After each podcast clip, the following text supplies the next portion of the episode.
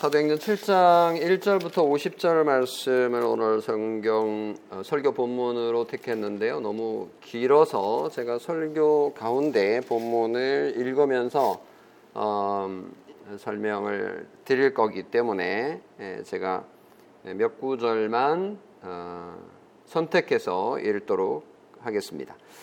사도행전 7장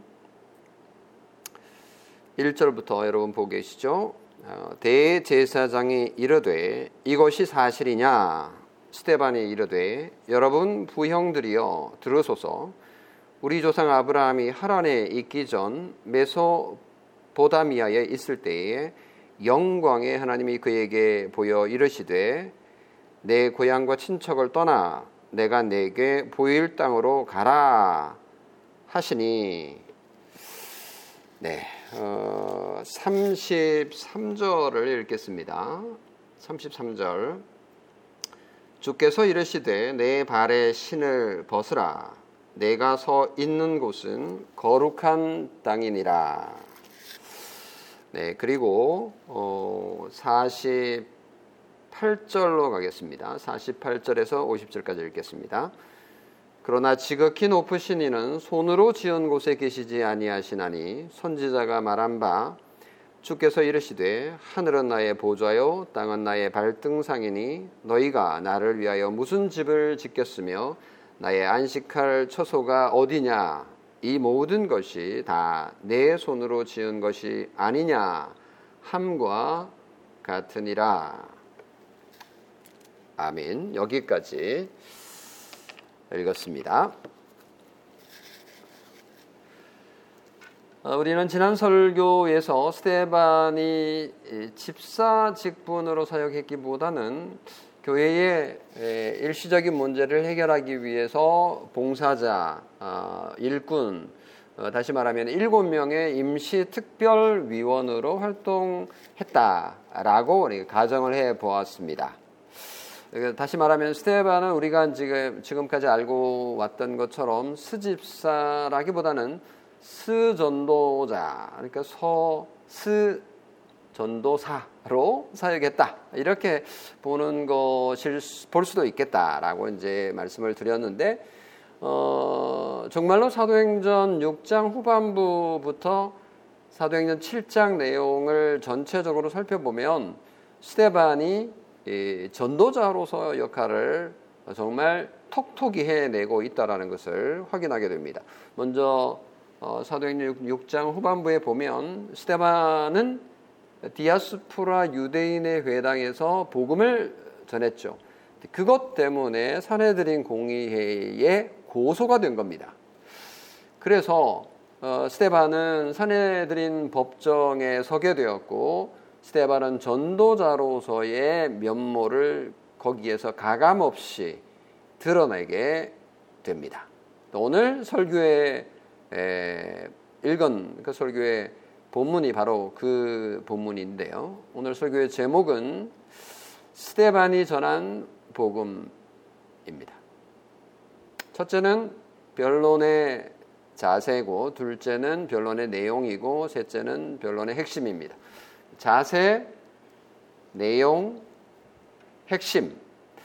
네, 변론 대신 복음이라고 할 수도 있고 복음 대신 변론이라고 볼 수도 있는 거가 지금 법정에서 어, 스테반이 설교를 하고 있기 때문에 변론이라고도 할 수 있고 또 다른 한편 이것은 한편의 설교다 이렇게 볼 수 있어서 그렇게 교차해서 사용을 하겠습니다. 첫 번째 예, 변론의 자세 또는 이제 전도의 자세 뭐 이렇게 볼 수도 있겠습니다.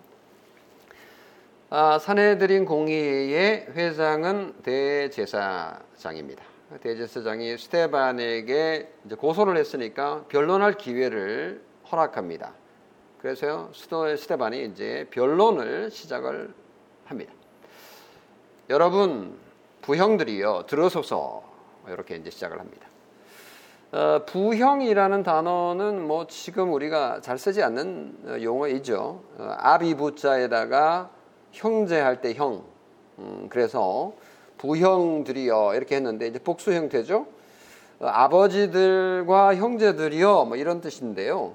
어, 본래 이제 그 헬라어에는 순서가 바뀌어 있어요. 형제들과 아버지들이요. 이렇게 이제 되어 있는 건데요. 어, 뭐 순서가 바뀐 거는 우리나라 말로 이제 번역할 때 아버지가 먼저 와야지 형제가 먼저 오는 거는 별로 에, 장유유세 맞지 않다라고 이제 생각을 해서 아버지들과 형제들이요 이렇게 이제 바꾼 부형으로 바꾼 겁니다. 어, 뭐 번역에 어쩔 수 없는 어, 상황이라고 이해할 수 있겠습니다. 어, 스테반은 자기를 고소한 고소 고발한 자들을 향해서 형제들로 인정하고 있다는 사실을 기억을 해야 됩니다. 어, 다시 말하면 같은 유대인으로 언약을 공유하고 있는 어, 형제 자매라는 것을 인정하고 있다라는 것 굉장히 중요합니다. 어, 동시에 아버지들이라고 이제 부르고 있습니다. 어, 어떤 대상을 향해서 어, 아버지요 이렇게 이제 부르는 거는 굉장히 존중한다라는 뜻이죠.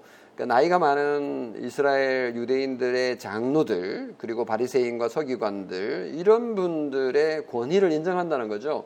우리가 제 5계명을 단순히 부모에 대한 권위를 말하는 것으로 보지 않고 더 나아가 사회에서 우리 가운데 있는 권위자들에 대한 권위 문제를 다루는 것이다, 명령하는 것이다라고 우리가 어, 배우지 않습니까? 이제 마찬가지죠. 여기서 아버지들이라고 할 때의 그 아버지들은 자기 위에 있는 권위자들을 존중한다, 인정한다 그런 의미로 어, 사용한 것입니다. 그래서 스테반은 지금 복음을 전하기 전에 자신을 고소하고 자신을 음해하는 세력들을 향하여서 어, 존중을 표하고 있음을 봅니다. 어, 여기서 우리는 성도 여러분 배울 것이 있는데 아무리 원수 같은 자라도 성도는 그들을 무시하거나 경멸해서는 안 된다라는 것을 어, 알 수가 있습니다. 첫 번째 이유는요, 하나님께서 심지어 어, 그들을 세우셨기 때문이라는 것을 인정해야 하기 때문입니다. 어, 나와 다른 민족이거나 또는 나와 다른 성격을 가진 자거나 또는 나와 다른 취향을 가진 자거나 또는 나와 다른 어, 취미나 정치적 입장을 가지고 있다고 하더라도 무시하거나 어, 혐오감을 가지는 태도는 그리스도인으로서 적절하지 않다라는 것을 보여줍니다. 하나님께서 세운 권위자를 그리스도인은 정말 존중해야 합니다. 그들을 비웃고 그들의 지위를 무시하고 그들의 인격을 모독하는 말들을 해서는 안 됩니다. 요즘 뭐 대통령 선거를 앞두고 정치인들이 이제 예, 반으로 나눠져 있습니다. 뭐 여러 어, 당들이 있으니까 또 더 많습니다만은 국민들도 이제 그렇게 줄을 서 있는데 지금 뭐 온갖 거짓과 온갖 음해와 온갖 아, 말들이 거칠게 예, 오가고 있습니다. 근데 그리스도인들도 이 가운데 예외가 아닌 것은요, 정말 불행한 일입니다. 뭐 정치인들은 자기들이 살아남기 위해서 어쩔 수 없이 그렇게 과하게 예, 그런 격한 단어들을 용어들을 쓴다고 하더라도 우리 그리스도인들은 그런 것들 따라하지 않아야 하고요. 그래서도 안 됩니다. 어, 그런데 함께 가담하지 마시기를 부탁드립니다. 스테반은요 자신을 죽이려고 고소하는 자들을 정말 존중한다 한 태도를 보이고 있습니다. 스테반은 하나님 앞에서 모든 인간은 존중받아야 할 존재라는 것을 잘 보여주고 있는 거죠. 어, 저희 우리가 살고 있는 이 사회는 다문화 사회잖아요. 여러 종류의 삶의 형태를 가진 사람들이 공존하고 있습니다. 그들의 삶을 인정하는 태도가 필요한 거죠. 만약에 그들의 존재 자체를 거부하거나 부정한다면 어, 대화가 불가능할 겁니다. 그들에게 예의를 갖추어야 되고 그들을 어, 존중해야 되는데 왜냐하면 하나님은 하나님 나라 백성에게 원수를 사랑하라라고까지 요구하고 계시고 또 비판하는 자들을 어, 품어주라고 말씀하시기 때문입니다. 더 나아가 더 나아가 우리는 그들에게 복음을 전해야 하기 때문에 복음 때문에라도 우리는 그들을 존중하는 태도를 가져야 한다라고 볼 수 있습니다. 아, 물론 그런 경지에 이른다는 게 쉽지 않습니다. 나와 다른 사람들을 향해서 혐오하는 마음, 분노하는 마음, 적개심을 가지는 마음 쉽게 예, 사라지지 않습니다. 아, 그러나 에, 우리가 타협해서는 안 됩니다. 하나님의 백성으로서 우리는 성화되어 가야 되고 우리는 자라가야 합니다. 에, 우리는 평생 에, 극복해야 될 싸움이 우리 가운데 있잖아요. 어, 성도는 어, 왕으로서의 죄와 전쟁을 벌여야 됩니다. 이렇게 우리의 약함과 우리의 악함을 수용할 것이 아니라 그것을 싸워 이겨내야 될, 극복해야 될 것이죠. 그래서 우리는 어, 혼자 잘 안 되면 어, 가족과 함께 그 일을 해 가야 될 거고요. 또 우리 교회 성도들의 도움을 받아가면서 한 사람이 좀 실수를 하면 성도님 우리 좀 부드러운 마음을 가집시다. 상대를 존중하는 마음을 가집시다. 이렇게 해서 분위기를 이끌어가는 것이 필요합니다. 왜냐하면 예수 그리스도께서 어, 다스리고 계시다라는 것을 알고 또 예수님께서 우리에게 명령하신 명령이 있고 더 나아가 복음 때문에 우리는 상대를 존중해야 되기 때문입니다. 두 번째는 변론의 내용입니다. 전도의 내용이라고 볼 수 있겠죠. 스테반이 드디어 이제 변론을 시작합니다. 어, 스테반의 이 변론은 한편의 설교 같습니다. 어, 스테반은 이스라엘의 긴 역사를 아주 간략하게 정리를 한 셈인데요. 구약의 그 두꺼운 긴 내용을 아주 짧게 요약을 했습니다. 3절부터 53절까지니까요. 오, 길다. 오늘 설교 본문 읽으려 그러면 이거 시간 많이 걸리겠는데 뭐 이렇게 생각을 어, 하기 쉽습니다만은 목사의 주일 한 편 설교보다 짧습니다. 네, 저의 설교보다 훨씬 짧아요. 어, 스테반이 이 설교에서 말하고자 했던 게 뭘까 어, 궁금하지 않습니까? 어, 스테반은 단순히 이스라엘의 역사를 이렇게 서술하는 것 같지만 사실은 이스라엘 역사의 아주 중요한 줄기를 복음의 핵심을 잘 정리를 했습니다. 뭐 어떤 주석가는 이 내용을 보면서 뭐 정확하지도 않고 어 그리고 또 지루한 이스라엘의 역사 뭐 그 대제사장들과 서기관과 바리새인들이 너무나 잘 알고 있는 내용을 그냥 나열한 것밖에 없다 뭐 이렇게 아주 어 평가 아, 평가 절하는 분들도 있다고 하는데요. 글쎄요, 저는 이 내용을 읽으면서 신대원 어, 입학을 준비하면서 야 스테반은 신학자다. 정말 구약의 이 두꺼운 성경을 이렇게 핵심을 정확하게 율법과 성전에 관계된 것을 정확하게 에, 정리할 수 있을까? 어, 정말 저는 놀랐었는데요. 여러분 어떻게 에, 보셨는지 모르겠습니다. 아, 이 변론에서 스테반은요 어, 두 가지 고소한 내용을 변론하고 있습니다. 어, 스테반을 고소했던 그 고소 내용 혐의는 두 가지잖아요. 그 첫 번째 에, 혐의는 어, 성전 모독죄입니다. 어, 6장 14절에 보면 이 나사렛 예수가 이곳을 헐고 그러니까 성전을 헐어버린다라고 했는데 성전 모독죄로 걸은 겁니다. 그러니까 유대인들은 성전을 생명처럼 사랑하는 어, 자들인데 이 성전을 없애버리겠다고 했으니까요. 둘째는 율법 모독죄입니다. 어, 6장 14절에 보면 또 모세가 우리에게 전하여 준 규례를 고치겠다. 그러니까 예수님은 한 번도 고친다라고 말한 적이 없습니다. 예수님도 이 성전을 헐어버린다라고 말한 적이 없고요. 어, 헐어버리라 내가 다시 세우겠다 이렇게 말한 적은 있지만 그러니까 완전히 거짓된 잘못 된 어, 위증이죠. 에, 그리고 율법도 고친다고 한 적이 없고 완성하신다라고 말씀하셨죠. 예, 하나도 변함이 없을 거다라고 말씀, 뭐, 말씀하시죠 오히려 유대인의 모든 삶을 지배하는 율법을 없앤다 하면 상상할 수 없는 거죠. 네, 이런 어, 두 가지 혐의로 어, 스테반을 고소를 했는데 사실은 성, 우리가 구약 성경을 조금만 읽어봐도요. 어, 성전과 율법은 하나님께서 주신 것이기 때문에 어, 굉장히 소중하다라는 것을 어, 알고 있고요. 스테반도 그거를 인정을 합니다. 아, 이 두 가지 성전과 율법을 모독하면 하나님을 모독하는 거죠. 당연히 신성 모독하는 것이라고 볼 수 있습니다. 얼마든지 그 신성 모독죄로 고소할 수 있는 것이죠. 그런데 스테반은 이 두 가지를 모독한 것이 아닙니다. 이 두 가지를 인정할 뿐만 아니라 그 본질, 복음의 핵심을 정확하게 알리면서 선해드린 공의회가 고소하고 있는 왜곡된 복음, 거짓 복음을 오히려 지적을 한 설교 또는 변론이라고 볼 수 있습니다. 그래서 더 나아가서 잘못된 종교 지도자들의 죄까지 이제 나중에 밝히게 되는데 아, 이 설교 이 변론 안에는 어, 유명한 구약 성경에 나오는 인물 몇 명이라고요? 우리 다우리 교회 어린이 여러분 어, 구약 성경의 위대한 인물 몇 명을 어, 스테반이 얘기하고 있을까요? 그렇습니다. 예, 세 명이에요. 따라합니다. 세 명.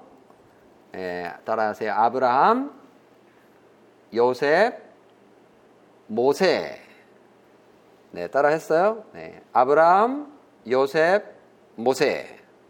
예, 이 세 명의 인물을 가지고 어, 구약 성경을 이제 요약을 하고 있습니다. 어, 제가 이제 이거를 다시 설명을 하면 설교가 한 몇 시간 되겠죠. 어, 그래서 제가 어, 오늘 설교를 어, 그렇게 하지 않고 스테반의 이 변론이 너무 정확하고 분명하고 명확하기 때문에 제가 그냥 요거를 읽어 가겠습니다. 어, 대신 읽는 이그 개혁 개정 여러분이 가지고 있는 개혁 개정 성경 본문으로 읽지 않고 경어체로 번역한 새 번역 본문으로 제가 읽어 가겠습니다. 여러분은 여러분이 가진 성경을 그냥 같이 읽어 가면 되거든요. 어, 왜 이건 이제 경어체로 번역한 거를 제가 택했냐면 어, 듣는 그 청중인 그 사내들인 공의의 사람들을 존중한다 그랬잖아요. 근데 우리 지금 개혁 개정 성경은 경어체로 번역이 되어 있지 않아요. 어, 예산말로 그냥 이렇게 번역이 되어 있기 때문에 어, 조금 아쉬, 아쉽습니다. 그러나 이제 다음 주, 다다음 주에 설교하게 되는데요. 다음 주는 어, 성품 설교를 하니까요. 다다음 주에 설교하게 될 본문에 보면 이제 이들을 향해서 죄를 지적합니다.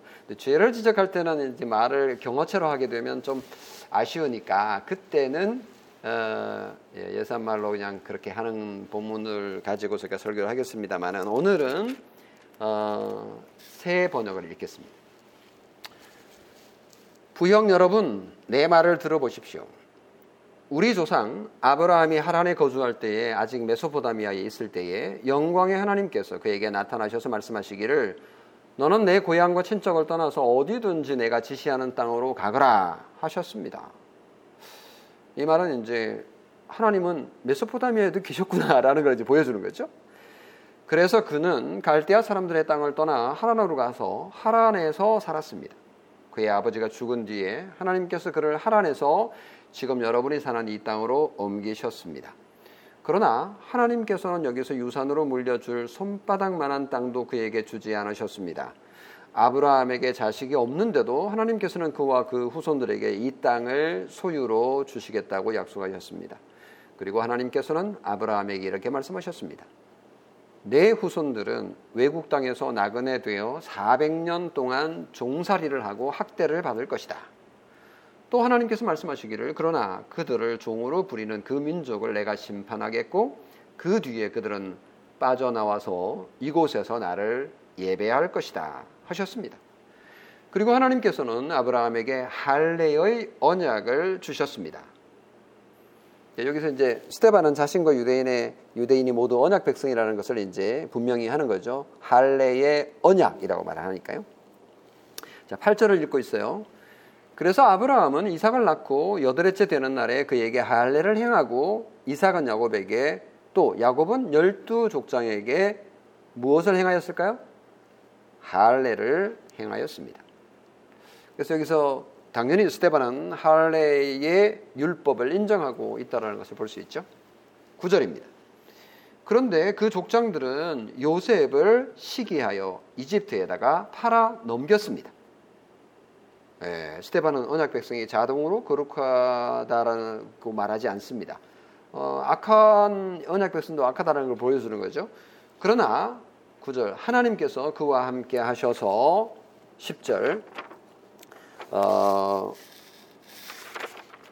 모든 환란에서 그를 건져내시고 그에게 은총과 지혜를 주셔서 이집트의 바로 왕에게 총애를 받게 하셨습니다.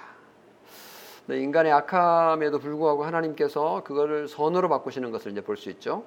10절 바로는 그를 총리로 세워서 이집트와 자기 온 집을 다스리게 하였습니다. 그때 이집트와 가나안 온 지역에 흉년이 들어서 재난이 극심하였는데 우리 조상들은 먹을거리를 구할 수 없었습니다. 야곱이 이집트에 곡식이 있다는 소문을 듣고서 우리 조상들을 처음으로 거기로 보냈습니다. 그들이 두 번째 갔을 때에 요셉이 그의 형들에게 자기를 알리니 이 일로 말미암아 요셉의 가족 관계가 바로에게 알려졌습니다. 14절 요셉이 사람을 보내서 그의 아버지 야곱과 모든 친족 이런 다섯 가족을 나오게 아, 모셔오게 하셨습니다. 야곱이 이집트로 내려가서 그도 거기서 살다가 죽고 우리 조상들도 살다가 죽었습니다. 그리고 그들의 유해는 나중에 세겜으로 옮겨서 전에 아브라함이 세겜의 아들 하몰에게서 은을 주고 산 무덤에 묻었습니다. 하나님께서 아브라함에게 약속하신 때가 가까이 왔을 때 그 백성은 이집트에서 늘어나고 불어났습니다. 아, 그러니까 이제 하나님이 이스라엘 백성들을 바다에 모래처럼 안게 하겠다라고 하는 게 이루어진 거죠. 18절. 마침내 요셉을 알지 못하는 다른 임금이 이집트의 왕위에 올랐습니다. 이 임금이 우리 교례에게 교활한 정책을 써서 우리 조상들을 학대하되 갓난 아기들을 내다 버리게 하여서 살아남지 못하게 하였습니다. 이제 고난과 환란이 하나님의 섭리였다는 걸 보여주는 거죠. 20절.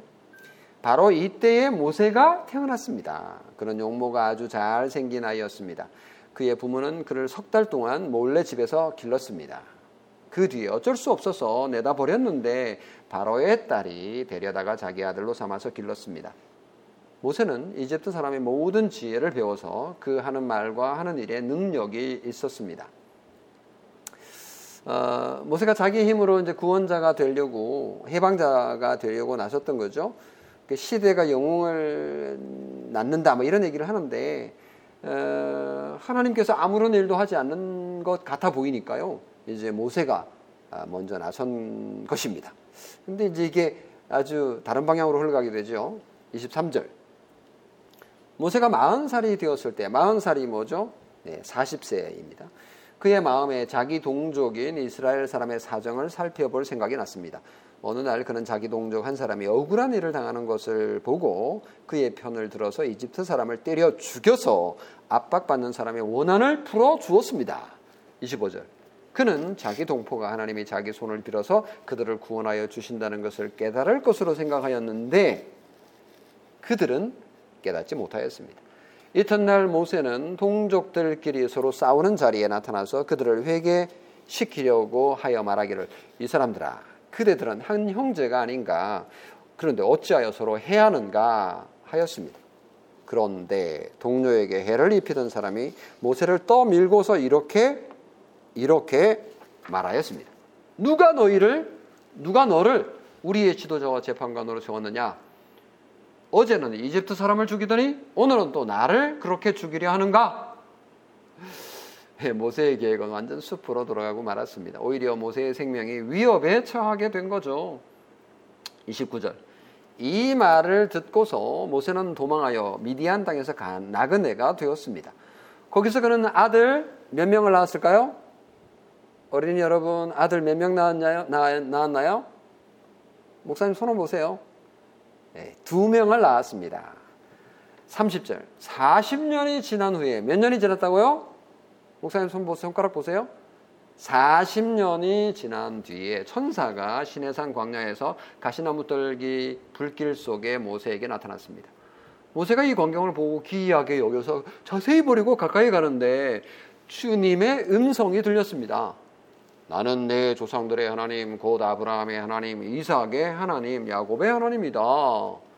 모세는 두려워서 감히 바라보지 못하였습니다. 그때 주님께서 모세에게 말씀하셨습니다.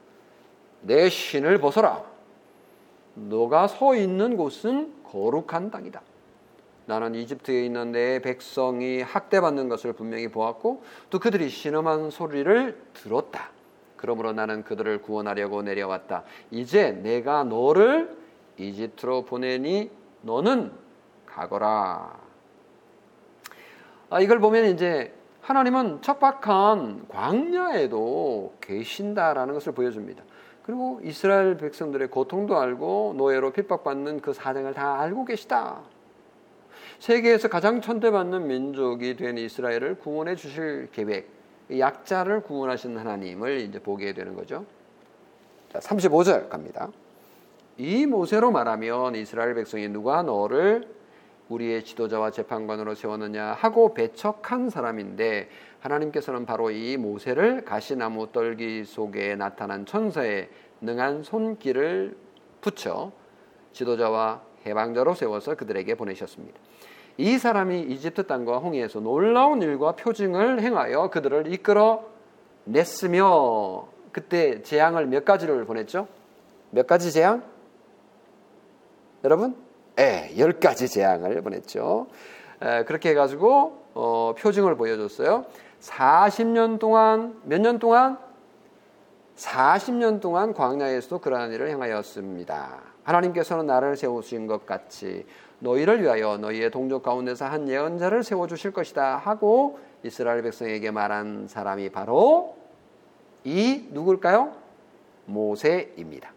이 사람은 이스라엘 백성이 광야에서 회중으로 모여 있을 때에 신의 산에서 그에게 말하는 천사와 우리 조상들 사이에 중개자가 되어 산 말씀을 받아서 우리에게 전해준 사람입니다. 아, 그러니까 모세가 이제 율법을 전해준 거예요. 근데 율법을 이스라엘 백성들이 받긴 했는데 율법을 준 이유는 뭐예요? 율법대로 예, 순종하며 살아라 라고 준 거죠. 근데 그들이 그 율법을 지켰을까요? 자, 39절 봅시다. 그러나 우리 조상들은 그의 말을 들으려고 하지 않았고 그를 제쳐놓고서 이집트로 돌아가고 싶어 하였습니다. 40절. 그래서 그들은 아론에게 말하였습니다. 우리를 인도할 신들을 그 우리에게 만들어 주십시오. 이집트 땅에서 우리를 이끌어내온 그 모세가 어떻게 되었는지 우리는 도무지 모르겠습니다. 왜 그 말을 했죠? 그때 모세는 어디 있었어요? 40일 동안 시내산에 올라가서 율법을 받고 있어요. 하나님하고 만나고 있었거든요. 근데 그동안 안 내려오니까 죽은 줄 알고 지금 어, 송아지를 만들려고 한 거예요. 41절. 그때에 그들은 송아지를 만들어 놓고서 그 우상에게 희생 제물을 네, 바치고 자신들의 손으로 만든 것을 두고 즐거워하였습니다. 즐거워하면 어떻게 했죠? 뭐 춤을 추면서 난리였습니다. 뭐 송아지 옆으로 막 이렇게 돌면서 빙글빙글 돌면서 뭐 춤도 추고 노래도 부르고 난리가 났었죠. 42절.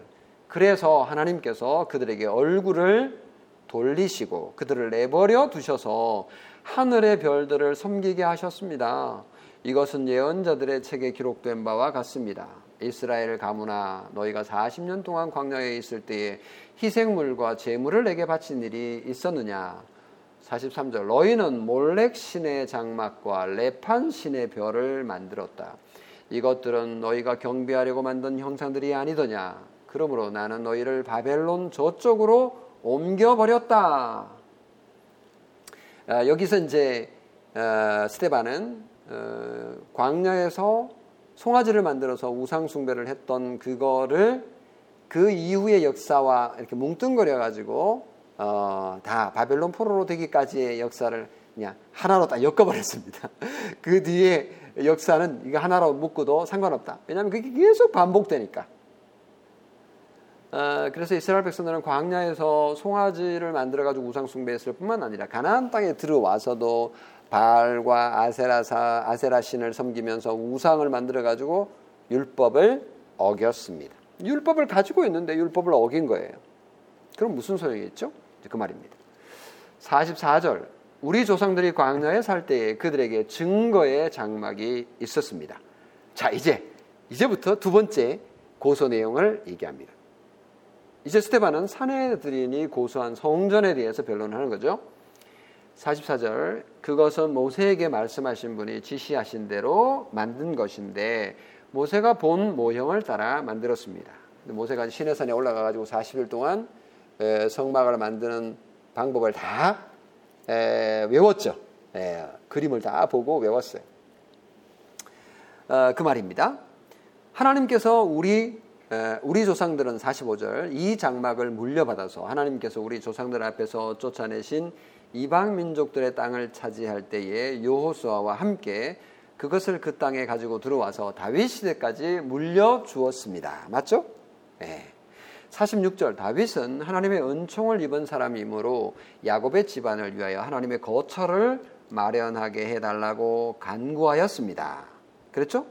네, 다윗이 성전을 짓겠다고 하나님 앞에 요청을 했습니다. 그리고 그 성전 지을 나무도 준비하고 성전에 들어갈 뭐 금도 준비하고 모든 것을 다 준비했습니다. 그런데 하나님께서 뭐라고 그랬죠? 예? 예, 하나님께서 X 하셨어요. 하나님께서 넌 안 된다. 그럼 누가 솔로몬 아유 얘기를 해버렸네. 누가 성전을 지었어요? 네, 솔로몬이 그의 아들 솔로몬이 지었습니다. 47절. 그러나 야곱의 집안을 위하여 집을 지은 사람은 누구요? 네, 솔로몬이었습니다. 어, 솔로몬이 정말 아름답고 웅장하고 화려한 네, 성전을 지었어요. 48절. 그런데 지극히 높으신 분께서는 사람의 손으로 지은 건물 안에 거하지 않으십니다. 이것은 예언자가 말하기를 주님께서 말씀하신다. 하늘은 나의 보좌요, 땅은 나의 발판이다. 너희가 나를 위하여 어떤 집을 지어 주겠으며 내가 쉴 만한 곳이 어디냐? 이 모든 것이 다 내 손으로 만든 것이 아니냐 한 것과 같습니다. 그렇죠. 하나님은 어, 사람이 만든 집에 매이지 않죠.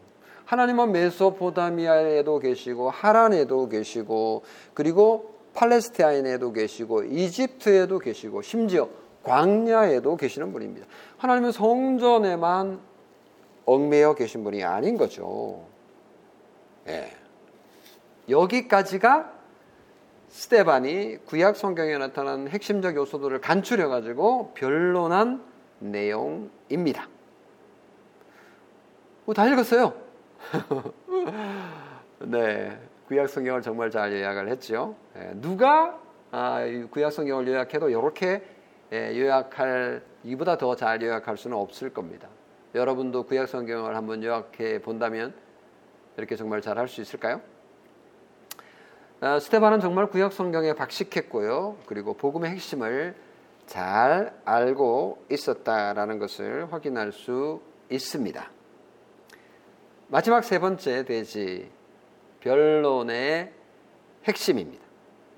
자, 제가 어, 스테반이 전한 두 번째 대지에서 복음의 내용을 직접 제가 읽었습니다.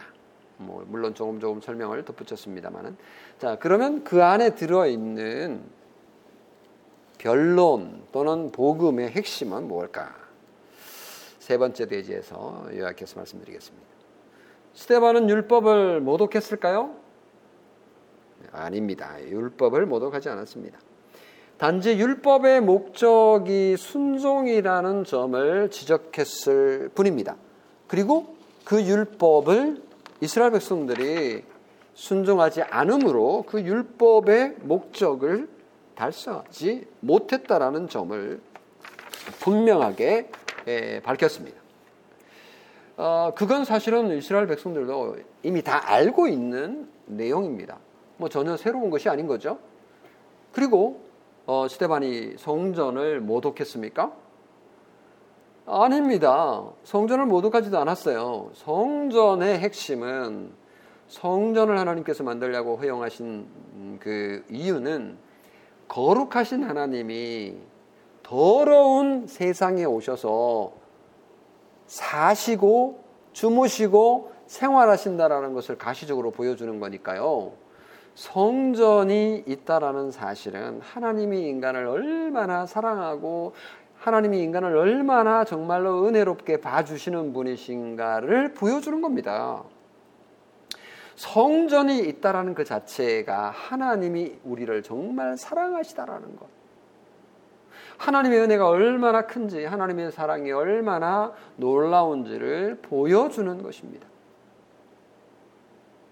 그런데, 그런데 하나님은 이 성전 안에 매이는 분이 아니죠. 당연히 아닙니다. 이스라엘 백성은 하나님을 성전, 이 성전에 그냥 가둬둬 버렸습니다. 이스라엘 백성들은 이 성전을 우상처럼 사용한 거예요. 어떻게 우상처럼 사용했냐면요. 우상의 특징이 뭐냐 하면 왜 인간이 우상을 만들었냐? 인간은 신을 신을 컨트롤하기를 원합니다. 인간은 신을 자기 손아귀 안에 두고 싶어 하는 거예요. 이게 우상을 만드는 이유입니다. 인간은 눈에 보이고 손으로 만질 수 있고 내가 가까이 가서 느낄 수 있는 신을 원합니다. 그래서 우상을 만드는 거예요. 그런데 하나님은 하나님은 매일 수 없는 분입니다. 그래서 형상을 만들지 말라고 한 거예요. 하나님을 섬기되 이계명 네가 형상을 만들어서 나를 섬기면 안 된다라고 말씀하신 거죠. 그러니까 이스라엘 백성들은 이 성전을 너무너무 우상처럼 소중히 여겼어요. 왜? 이 성전은 우리가 가서 볼 수 있고, 우리가 가서 만질 수 있고, 우리가 가서 느낄 수 있고, 그래서 우리가 소유할 수 있는 유일한 거잖아요. 그러니까 하나님을 내가 소유할 수 있는 것. 이 성전이 너무너무 소중한 겁니다. 그래서 이스라엘 백성들은 이 성전이 없어지면 죽는 줄 알고 그랬던 겁니다. 그런 신앙은 성전을 우상으로 섬기는 것과 전혀 다를 바가 없는 거죠. 이스라엘 백성들은 착각했습니다. 이 성전을 잘 지으면 어, 하나님이 영광을 받으신다고 생각을 한 겁니다. 하나님께서 그래서 선지자들을 보내서 야단을 쳤죠. 너희들이 내 율법을 따르지도 않고 나를 사랑하지도 않고 율법을 지키지도 않으면서 성전만 소중히 여기고 성전 제사만 열심히 드린다면 무슨 소용이 있느냐? 나는 역겹다. 나에게 제발 좀 제사 드리지 마라. 어? 피비린내 난다. 그런 제사 드리지 마라. 필요 없다. 라고 말씀하신 거죠. 예배를 드리기만 하면 어, 가정에서 친구 사이에서 직장에서 학교에서 나쁜 생각과 독한 말과 악한 행동을 해도 된다라고 생각하는 착각 이것이야말로 가장 큰 문제가 아닐 수 없습니다. 스테반은 이 이스라엘 백성의 문제를 정확하게 지적한 거죠. 33절에 우리 오늘 암송 구절인데요. 주께서 이르시되 너의 발의 신을 벗으라. 네가 서 있는 곳은 거룩한 땅이다. 성도 여러분, 여러분이 지금 앉아 계신 그곳은 거룩한 곳입니다. 왜요? 하나님이 계시기 때문입니다. 이것이 스테반이 전하고자 하는 구약 성경의 내용의 핵심입니다. 오늘 우리에게도 여전히 동일한 거죠. 스테반은 이사야 66장 1절 2절을 이렇게 인용했죠. 마지막으로 48절에서 50절 말씀입니다. 그러나 지극히 높으신 이는 손으로 지은 곳에 계시지 아니하시나니 이 말은 성전이죠. 성전에 계시지 아니하시나니 선지자가 말한 바 주께서 이르시되 하늘은 나의 보좌요 땅은 나의 발등상이니 너희가 나를 위하여 무슨 집을 짓겠으며 나의 안식할 처소가 어디냐 이 모든 것이 다 내 손으로 지은 것이 아니냐 함과 같으니라. 하나님은 어디에나 계시는 분이시기 때문에 너희들이 나를 성전에 가두어 두겠다고 말도 되지 않는다. 아, 이렇게 말씀하신 것입니다. 우리 삶에서 하나님을 인정하지 않으면서 어, 말씀을 듣거나 묵상하지도 않으면서 어, 그분과 대화도 하지 않으면서 어, 그분에게 기도도 하지 않으면서 어, 우리가 주일날 예배만 드린다고 우리가 할 도리를 다 했다라고 생각하는 것은 어, 큰 오해입니다. 예배당에서 예배하는 것을 등한히 하는 사람들이 점점 늘어나는 시대이기 때문에 우리가 모이기를 힘쓰, 힘써야 한다. 모이기를 패하는 많은 사람들의 습관을 따르지 마라. 라고 경고한 거 맞습니다. 당연히 우리는 어, 예배당에 모여서 예배하는 일에 열심해야 합니다. 어, 그러나 지금 우리가 아주 어, 특수한 상황 가운데 살고 있지 않습니까? 어, 전염병이 에, 창궐한 이 시대에 예외적인 시대에도 꼭 그렇게 해야 된다라고 우기는 것은 어, 이스라엘 백성들이 에, 범했던 잘못을 범하게 될 수도 있습니다. 어, 우리 한국 교회가 뭐 잘못 적용한 것들 뭐 여러 가지가 있지만 어, 예배당을 성전이라고 우기면서 어, 어, 성도들을 가르쳤던 거 그러면서 적용했던 것은 성전은 아름답고 어, 예쁘게 지어야 되기 때문에 웅장하게 지어야 되기 때문에 많은 흥금을 할 수밖에 없도록 만드는 작전이 교회당을 예배당을 성전이라고 말을 함으로써 이제 가치를 올리는 거죠. 이것은 신학적으로 문제가 있을 뿐만 아니라 어, 스테반이 가르쳤던 복음의 핵심하고도 어, 어긋나는 어, 잘못된 적용입니다. 특별히 코로나 시대 때 마찬가지죠. 우리가 지금 줌으로 예배하고 있는데 이게 뭐 최선이라는 뜻은 아닙니다. 그러나 이제 차선이지만 어, 이것이 하나님께서 기뻐하지 않으신다 이렇게 볼 수는 어, 적용할 수는 없는 것입니다. 음, 당연히 우리는 이 그 감염병이 이제 잦아들면 우리가 예배당에 모여서 함께 예배하는 것이 우선이고 최우선이고 그것을 우리가 간절히 바랍니다만은 그러지 못한 상황에서 특수한 상황에서 우리가 비록 가정에서 예배하지만 우리가 신령과 진 실, 신령과 영과 진리로 예배한다면 성령 하나님께서 우리와 함께 하심을 어, 믿으시기 바랍니다.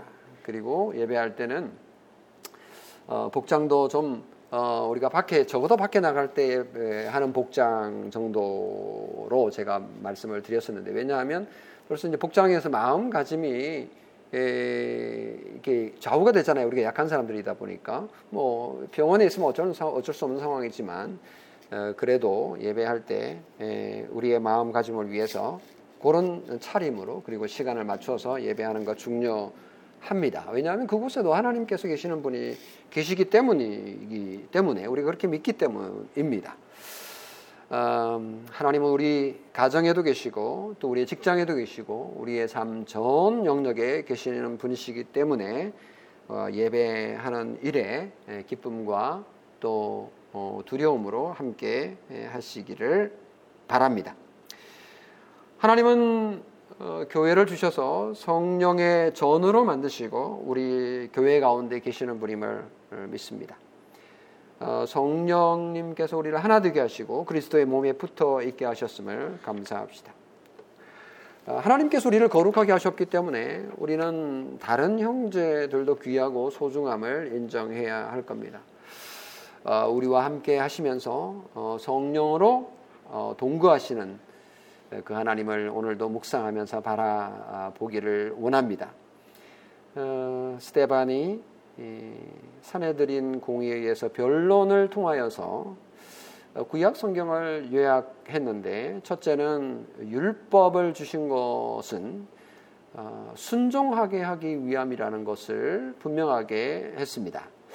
그리고 성전을 주신 것은 하나님의 은혜를 보여주시기 위함이며 하나님께서 우리와 함께 하기를 원하신다라는 것을 어, 가르쳐 주셨는데 오늘은 성령 하나님을 통하여 우리와 아, 교회를 통하여 함께 하심을 어, 우리에게 보여 주셨습니다.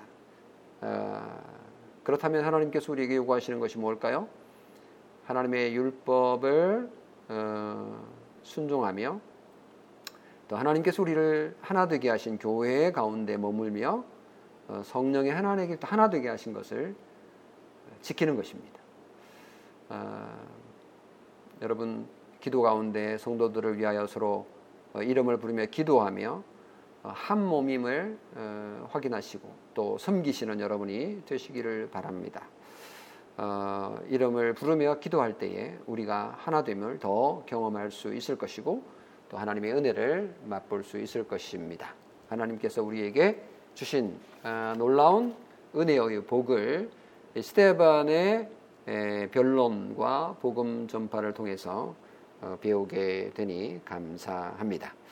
아, 스테반이 오늘 우리에게 전한 복음인 줄 알고 어, 이 말씀을 기억하며 한 주간도 주 안에서 평안하시기를 주님의 이름으로 축원합니다.